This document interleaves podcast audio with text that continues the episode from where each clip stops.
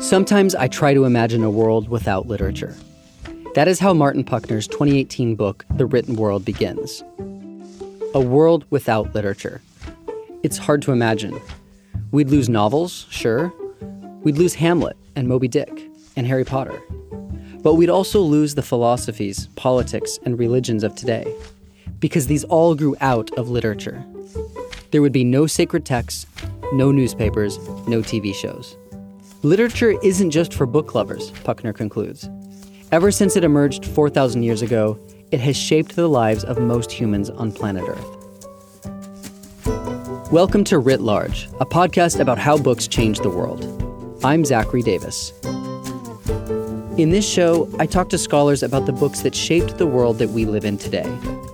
In this episode, we're taking a broader view and learning how technologies of writing have shifted the power balance and shaped civilizations. New writing technologies always reconfigure power. They don't get rid of power, but they reconfigure power. So you always have to see where does the power go? That's Martin Puchner, a professor of English and comparative literature at Harvard and the author of the book The Written World. In the book, Professor Puchner looks back at the moments in history when new technologies changed the way that humans communicate with written words. Some of these uh, moments have to do with actual writing technologies. For example, the invention of the alphabet, the invention of paper in China, the first invention of print in China, and then the reinvention of print in Northern Europe. And in each case, you can really see how fundamental, how revolutionary these technological changes are. Often they have to do with the fact that these new technologies radically lower the cost of literature. And, and, as we know from other spheres of life, once you lower the cost of something significantly, really interesting things, new things happen. How would you say that books change the world? The first, and in some sense most obvious one, is that they change through readers by appealing especially to powerful readers. The very first chapter in the book is about Alexander the Great, arguably one of the people who really changed the face of the world and, and of history. And so I started to think about what, what motivated him. And it became very clear very soon that the answer was Homer's Iliad. He carried a copy of the Iliad on his Asian campaign. And he didn't just carry it, he basically saw his Asian campaign through the eyes of the Iliad. And there are many ways of seeing that in, in, in effect based on the existing sources. Uh, one is that the first place he goes to when he uh, uh, crosses the Hellespont uh, into Asia Minor is that he stops at Troy which has no military importance whatsoever. And he starts basically to reenact scenes from the Iliad. And he continues to see himself as Homer's Achilles throughout his Asian campaign. And he sleeps on, you know, next to the, his copy of the Iliad every night. And so this, for me, is sort of a perfect example uh, uh, of literature shaping history. Not necessarily, you know, for good or ill. This is there's nothing we can't be too sort of romantic about it, uh, uh but certainly shaping it. There's no doubt about that. It sounds to me like part of what's going on with powerful readers reading texts is they're um, incorporating scripts or they're they're using these texts to build narratives structures for how to think about their own life. So they both inspire action, but they partly provide a framework for action. Right. These texts aren't just any texts that they happen to read. They are important, I call them foundational texts, like, for example, Homer's Iliad. Everyone who learned how to read and write in, in the Greek speaking world did so by studying Homer, this sort of a textbook, really. So these are scripts that, that in some sense, tell entire cultures where they come from. They have certain ethical systems and, and, and also tell individuals to put themselves into these larger entities, to, to, to write themselves into or to read themselves into history. I mean, it's a kind of layering, right? That all of literature builds on the literature that comes before, mingling with history, um, real bodies engaging with the dead, thinking about their posterity. It's kind of extraordinary. It is extraordinary, and and this is you know it's one of these very basic effects of writing that you write something and that you know that you're addressing the future in some that you will be read by the future. And reading you know that you're somehow conversing with with the past. The assyrian king ashurbanipal when he comes across the epic of gilgamesh is just amazed by the antiquity of this text and that he's in touch with these old voices. And he says that it, it, these texts they, they come from before the flood which basically is a way of saying that from ancient ancient history and and that's part of the appeal and power of writing it it really creates a different sense of time in some sense. Amazing. So books can change the world through powerful readers. Is there anything more that can illuminate that impact? Well we were just talking about the fact that it's not just any texts that appeal to these or that savvy rulers use put it that way. But it's not just these individual texts. Um, it's also the entire educational system uh, that that often revolves around these texts. I think that that there's a real sort of literary infrastructure. Uh, I call it. And so Greece again is a good example because their uh, literacy spreads in part because this is where the alphabet really takes off, and that lowers not the cost, well, indirectly also the cost, but really the ease with which you can access reading and writing. And that that again leads to many changes. There's even begins to be a kind of private trade in books. Private individuals, rather than just kings, can collect books uh, and, in some sense, accumulate forms of knowledge for the first time. So there, there's a lot that happens around the whole infrastructure of literature. So one way to think about this maybe is text create systems or cultures that individuals get embedded in, and in some ways you can't think outside of one's own, you know, the system that you're in. Yeah, exactly. How do books change the world through less powerful readers? That's the modern part of of the story. I think a story we are more, in some sense, familiar with because it it it it uh, is part of our um, perhaps slightly romantic conception of the the literary author who's removed from power, who's who's not part of a court system or or a state bureaucracy, but who is a lone individual um, and who who writes back at power. So this is finally the separation of, if you will, of the state and the writer, and and you have a whole tradition then of dissident writers uh, who write against the state. And in the romantic vision, I think even though they may be politically or militarily weak, they have a kind of strength or power through speaking truth.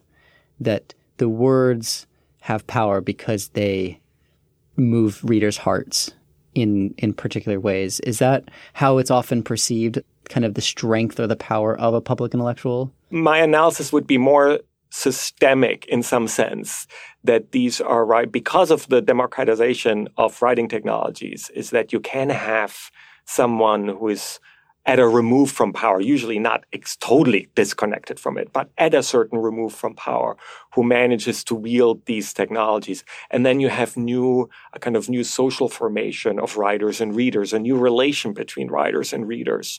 And it's that new relationship that I think is, is crucial. And yes, of course, these are brilliant writers and they, they manage to do something unusual with words.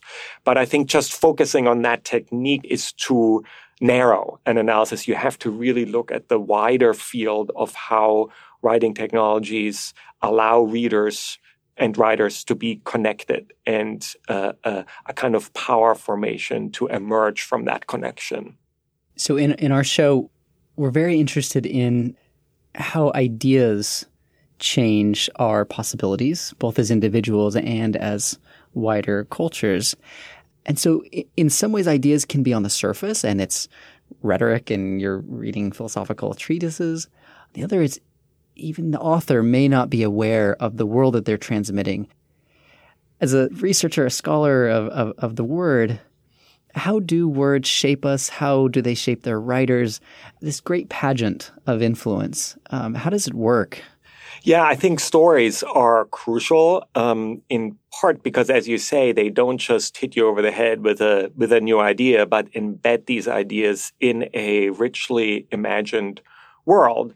And so, when you read a text, you you're not just influenced by some pet theory a character may may be peddling, but you're much more influenced really by the kinds of world that that is being created, what kind of rules does this world follow? A story always has sort of an implicit sense of causality. What drives the story forward? Is it historical forces? Is it an individual's action? Is it accidents? Is it purposeful action? Is it the collaboration of different people to bring out a certain result? I mean, there are maybe 10 ways in which we imagine getting from A to B to C. And this is what a story does. It gives you sort of a, an embodied sense of that. And then into this world, you, you drop individuals and you see how they react to this environment. So all of this, I think, is much more important than what an individual character may be saying. Fantastic. Okay, so we we talked about its impact on powerful readers, on rulers, and we talked about books' impact on less powerful readers, less powerful writers, or at least a different kind of power through the public intellectual. Is there any other category that comes to mind for the kind of causation of change? Yeah, I think the third one, and we did touch on it, is this more the sort of infrastructure, if you will, not just looking at individual writers, uh, but to look at how the whole technology of writing is reconfigured. I think that's what's so maybe disturbing, but also exciting right now because we can see that, that suddenly there are new forms of writing that are popping up on the internet. Old institutions of writing and authority, like newspapers of record, are being challenged. Um, maybe universities are being challenged. There are all these new institutions, if you will, or centers of writing or centers of activity that that are emerging like fan fiction websites and, and lots of other places as, as well. So these broader, again, more diffuse, but I think very powerful changes are, are, uh, are really crucial. And in writing the book, even though I have great stories of individual powerful readers and or powerless readers who become powerful, this infrastructure uh, story, in a way, I think is the single most important one. Professor Puchner's research highlights the intersections between technology, writing, and power. By taking a long view of literature, he demonstrates how recent today's conceptions of the author really are. Our conception of literature, a lot of scholars who are interested in literature are really interested in the fact that that often writers are sort of dissidents, they are people who write against power, right? That's very much part of, I think, our mystique and our hope of what literature can do. And, and it does. But if you take that deep view, you realize actually for most of these 4,000 years, writing, literature, and power were almost the same. Writing was invented in Mesopotamia some 5,000 years ago, long before literature appeared. At first, it was a tool of the elite. For hundreds of years, writing was used for administrative purposes, for recording economic or political transactions. These records enabled city states to consolidate their power and to create the first territorial empires. And it was only much later, almost as a byproduct of this use of writing, that the first great written stories, like the Epic of Gilgamesh in Mesopotamia, were written down, and they too were used to create a kind of soft power, if you will, or a kind of cultural cohesion amongst an increasingly far flung set of groups that, that were bound together in these first territorial empires. So, yeah, power is crucial. But for me, the main insight or the takeaway point is this that our more recent focus on the kind of dissident writer, on the writer who speaks truth to power, is a very recent formation. And I think it's it's dangerous to project that into history. We have to grapple with the fact that for most of its history, writing and power were very closely connected. One transformative writing technology was the first European printing press, which appeared in the mid 1400s. Printing presses had already been around for hundreds of years in Asia, but this was the first movable type printing press in Europe, and it was the first press to use metal blocks instead of wood or clay. It was invented by Johann Gutenberg. Gutenberg didn't invent print. I mean, we know that there, was Chinese and Korean print, but he, he was a, an entrepreneur. Basically, he saw what could be done with print and he completely refigured out how to like turn it into one of the first industrial assembly line production processes. Gutenberg's most famous printed work is the Gutenberg Bible, which he produced in 1452. But before that, Gutenberg printed indulgences, single page documents that were said to fast track the holder's entrance into heaven. You have one page, it's a Latin text. You leave the area where you write the person's name blank, and then you just can produce hundreds, thousands, tens of thousands, even hundreds of thousands copies of an indulgence, and you sell it, and it's like printing money. So in, in the early days, the church felt like print was perfect for it, that it would actually bolster its power. And then the unintended or unexpected consequence set in, namely that uh, it lost control over texts, in a sense, both the sacred text, through especially then the translations of the Bible, but also allowing a insignificant monk like Martin Luther to speak back to the church because he had access to print. Martin Luther was opposed to the sale of indulgences, which he claimed drew people away from the gospel. He wrote as much in his 95 Theses. This text, originally written in Latin, was translated into German, printed on the printing press, and distributed throughout Europe lighting the fuse for what would become the beginning of the Protestant Reformation. You're being careful to note that technologies of writing do not always challenge power. They can also be used to confirm or consolidate power. But it does seem like, insofar as it lowers the cost of spreading a message or a voice or a story, it does seem to include possibly more voices into that. But then the subsequent history is that, of course, states, especially totalitarian states, especially in the 20th century, basically were able to control print.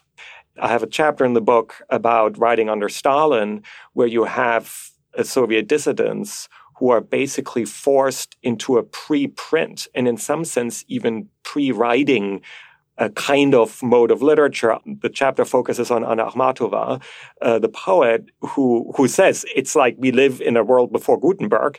Uh, and in fact, in the early days of Stalin, she didn't even dare to write down her poems. She memorized them and burnt the paper and taught these, this poem to others. So it's not just a story of progress and yes, great democratization. It, it challenges power in the sense of the old power structure, uh, uh, but doesn't get rid of power. It reconfigures it. This is a good chance to get into what it sounds like your book is partly responding to, which is an anxiety about moving into a post writing world, um, an image based world, perhaps, memes, and um, a, a, a kind of deficit of the deeper skills of reading and writing and thinking that we imagine a proper civilization should be built upon. Um, what, what has your research revealed about where the, the written world is moving? So I I know exactly your question is something that I think we all feel in, in many ways. Somehow the image is we live in an era of images. But again, when I looked back at the history of written words, I realized actually that uh, I don't think it's new. Um, I think every new writing technology has not displaced the image so much as reconfigured the relation between image and written word. The early writing system themselves, of course, were based on images, um, and um, often writing and the image went hand in hand. This was particularly clear in the case of the first writing system, namely cuneiform, which is on clay, and clay was used for all kinds of figure, figurative art, all, all these incredibly huge reliefs, uh, clay reliefs. And so it's the same material you could use for writing. So you just make indentions uh, with your little cuneiform sticks and you sort of you have writing and image right on top of each other. The same is true in Egypt and in other early writing cultures. The one writing technology that was more hostile to the image than all previous ones was actually print with movable type because it was an entirely combinatory letter based system. And to print images, you had to basically leave space blank without writing and then add the image later. So uh, it, I think that if, if it seems like we are now moving from a written word to an image based culture, it's only because the last writing revolution, the print revolution, tended to be a little more hostile to the image or had just on a technological level had more difficulties accommodating the image although of course there were immediately technical solutions to it to it now. But in general i would say the image and writing often went hand in hand. So i think they have to be seen as a kind of combined system. And of course the internet is also a space of writing. More texts are being uh, written and read than at any time in human history. You know, for the first time, text has become a verb. I think that should tell us something. Yeah, and, and we moderns are deeply invested in our difference from the past. And so whenever we're confronted by continuity, we're a little threatened. Right. Uh, we right. want to be uh, the vanguard of everything new. It's interesting if you look at today's revolution that some of these older formats are coming back. For the first time in thousands of years, we are writing on tablets. If you look at images of uh, Egyptian or, or Mesopotamian scribes sitting cross legged with their tablet in their laps. They look like my students who are sitting in the lecture hall. And the other format that's come back is the scroll. The scroll was basically entirely displaced by the Roman Codex. But today, today, we are scrolling down our computer screens because computers encode text as continuous text like scrolls rather than discrete units like the page computers can, of course, simulate pages, but it's really a form of the scroll. And this is why we scroll down our computer screens. So it's interesting that, that these, this new revolution, and this is often the case with all revolutions, kind of grabs an earlier format and form and remediatizes it, remediates it in some form. Wonderful. So maybe to close then, our show is a show about books. Why should people learn about books, why why does it matter um, the books that have constructed our world, and what would you say is the is the future of books in our in our culture? Well, technically, if you talk about a book, you're talking about a certain format, right? The Roman Codex. So I'm not sure whether the book as a format is really the crucial entity here. For example, if the book is replaced by other formats, that's fine with me. I mean, these changes in format also bring along with them changes in how stories get written and you know circulated and how they're read. So it's it's not a trivial change but it's not a change that that worries me. And it's it will be very interesting to see how how formats change and how both long forms and short forms and how the two interact. I think so we are seeing even now a reconfiguration of um, of that interaction. But I think what you mean by book is really as a kind of metaphor or as an example of a, an intense engagement with a long text that requires a lot of time and effort to produce and to receive. And that is a kind of distillation of what the kind of thinking and writing and imagination that writing enables. And I think that is an incredibly precious and important form of reflection. It's a cultural technology that's been around for 4,000 years that's really shaped our world and that we, we are living through this revolution that allows us to do even more with this technology. So I think this is something that we, we, we should appreciate something that's really precious. But that's something that's also changing. And I think that we can't bemoan this change. I think we need to make it work and try to make the best of it. And I think there's a lot that's exciting that can be done with it. Writ Large is produced by Galen Beebe, Jack Pombriant, and me, Zachary Davis. We get help from Liza French. Our theme song is by Ian Coss, and our branding is by Dan Pecci.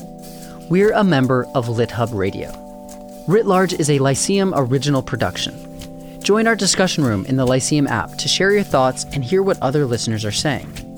You can also find us on our website, writlarge.fm. There, you'll find transcripts, links to the books we discussed, and more information about today's guest.